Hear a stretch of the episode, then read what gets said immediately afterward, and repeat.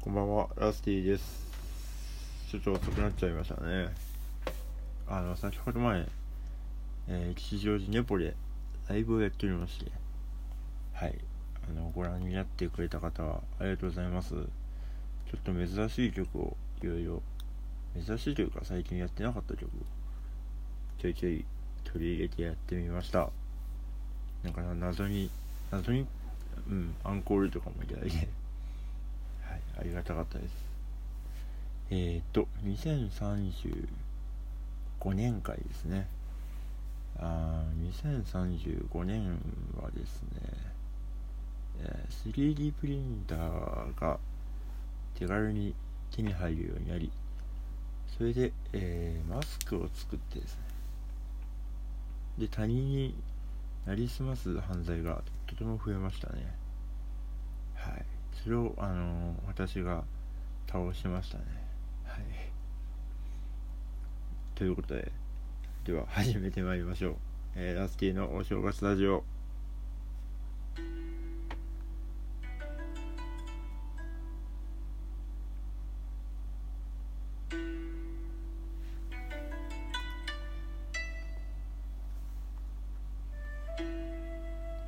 はい、ということで、え前回お知らせした通りですね、今回はゲストの方にお越しいただいております。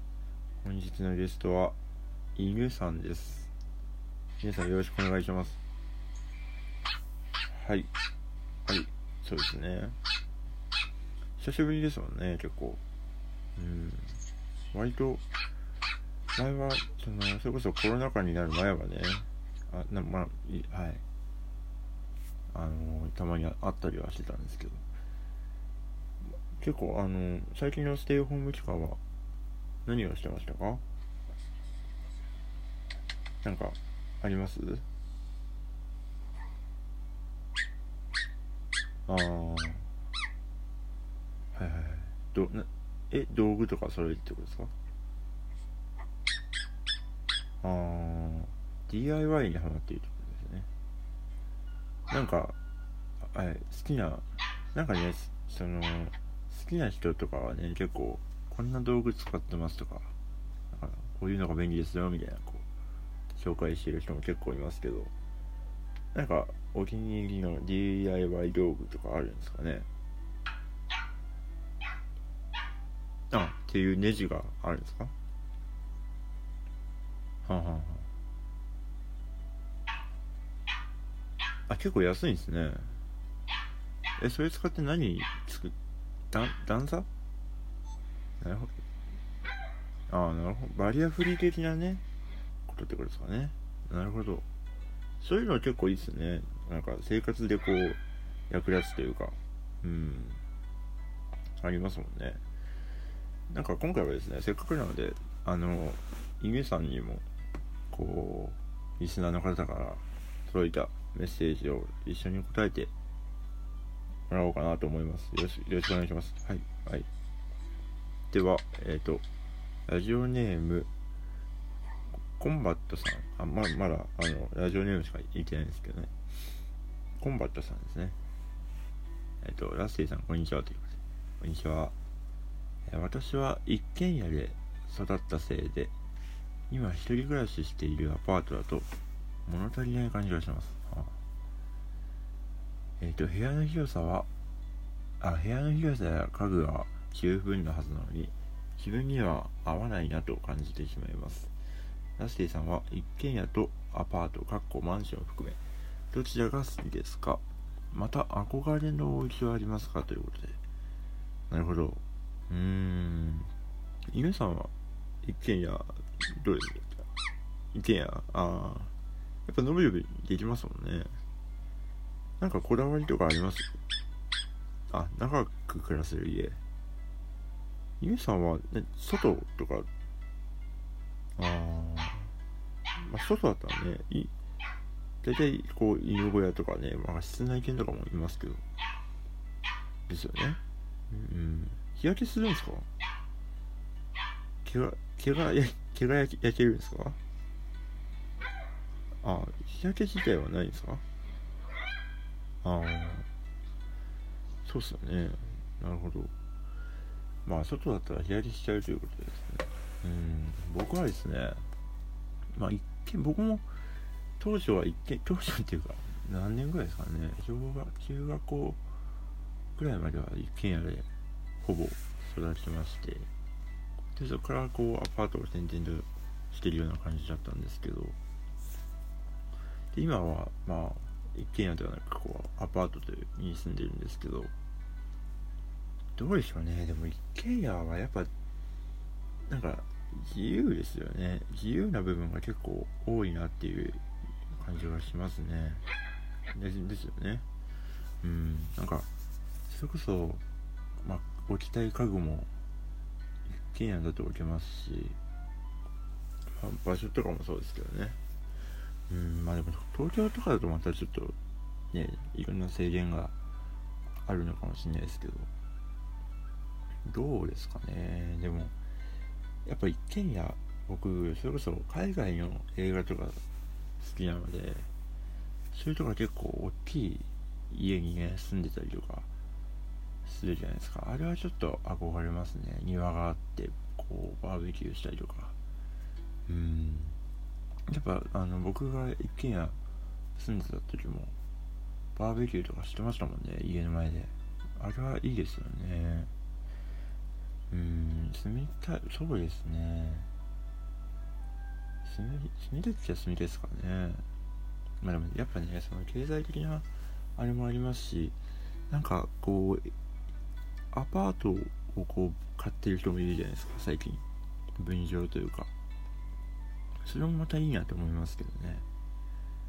うんなんかやっぱこう引っ越せる方が楽しいっていう人も周りは結構多くてそれで分譲買ってる人とかも多いですね。やっぱ一軒家買うとこう取り返しがつかないというかうん。さっきみたいにそれこそ犬さんは長く暮らせる家がねあるといいっていう話をしてましたけど。僕はあの、あれが欲しいですね。作業部屋が欲しいですね。やっぱ。こう音楽だったり絵とかもですけどなんかこう集中して取り込み取り込めるようなですね。それに特化したあの部屋が欲しいですね。防音室とかでもいいんですけど。うん。まあそれはちょっと後々作ろうかなともう思う。あそそうですよね。うん。そう。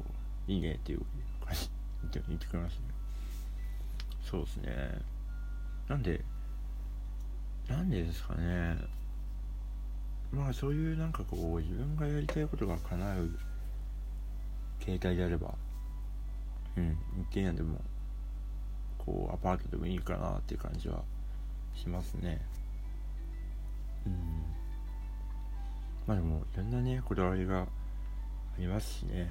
うん。一つですよね。うん。やっぱこう小学校の時とかは結構周りは一軒家に住んでる人が多かったんでこういろんな家に行けて楽しかったですけどね。なんかボルダリングがついた家とかもありましたしそうその2階1階から2階に行く階段の途中にこう壁があってそこがボルダリングになってるんですよね。そうでも失敗したら階段なんでなんか怪我は免れないですよね。失敗すると。でもなんか家にその家に住んでる人は意外ともうあの怪我はしないという。うん。やっぱ慣れみたいなのがあるんでしょうね。はい。ということでコンバットさんありがとうございました。ではエンディングに参りたいと思います。えー、っとライブお知らせをするとですね今でもちょっとですねそのマンマンボウというあれがあの発表されましてですねその今決まっているライブはこう行えるかどうかちょっとわからないという状況になっております。一番近くて4月の13日にですね、えー、西英福ジャムでライブが決まってはいたんですけれども、こちらが、えーと、無観客配信ライブに切り替わることになりました。このようにね、あの予約しいただいてたんですけれども、ちょっと申し訳ないですけどっていうことで。うん割とそのまあ来月の初めぐらいまではちょっとそういう感じもあるかもしれませんという感じですね。はい。でもまあそのまあライブももちろんなんかいろんなこう携帯でできてできたらなと思うプラスですね。いろんなこうプロジェクトが進んでおりますので何かしらでこう楽しい気持ちになれるようなことがたくさん起こせたらなと思っておりますので是非何卒よろしくお願いします。はい。でえっ、ー、と今日ですねやった、えー、ライブのアーカイブもえっ、ー、と今だに残っておりますので1週間ぐらいですかね。もしよかったら見てみてください。後であの Twitter の方に瀬戸りとかも載せようと思うのではい。何卒よろしくお願いします。ということで。では今回は珍しくゲスト会ということでお送りしました、えー、来週からは普通の会に戻りたいと思います。またでもゲスト今度はねなんか人間とかも呼びたいですけどね。うん。ちょっと検討しておきます。はい。それでは皆さんおやすみなさい。ラスティでした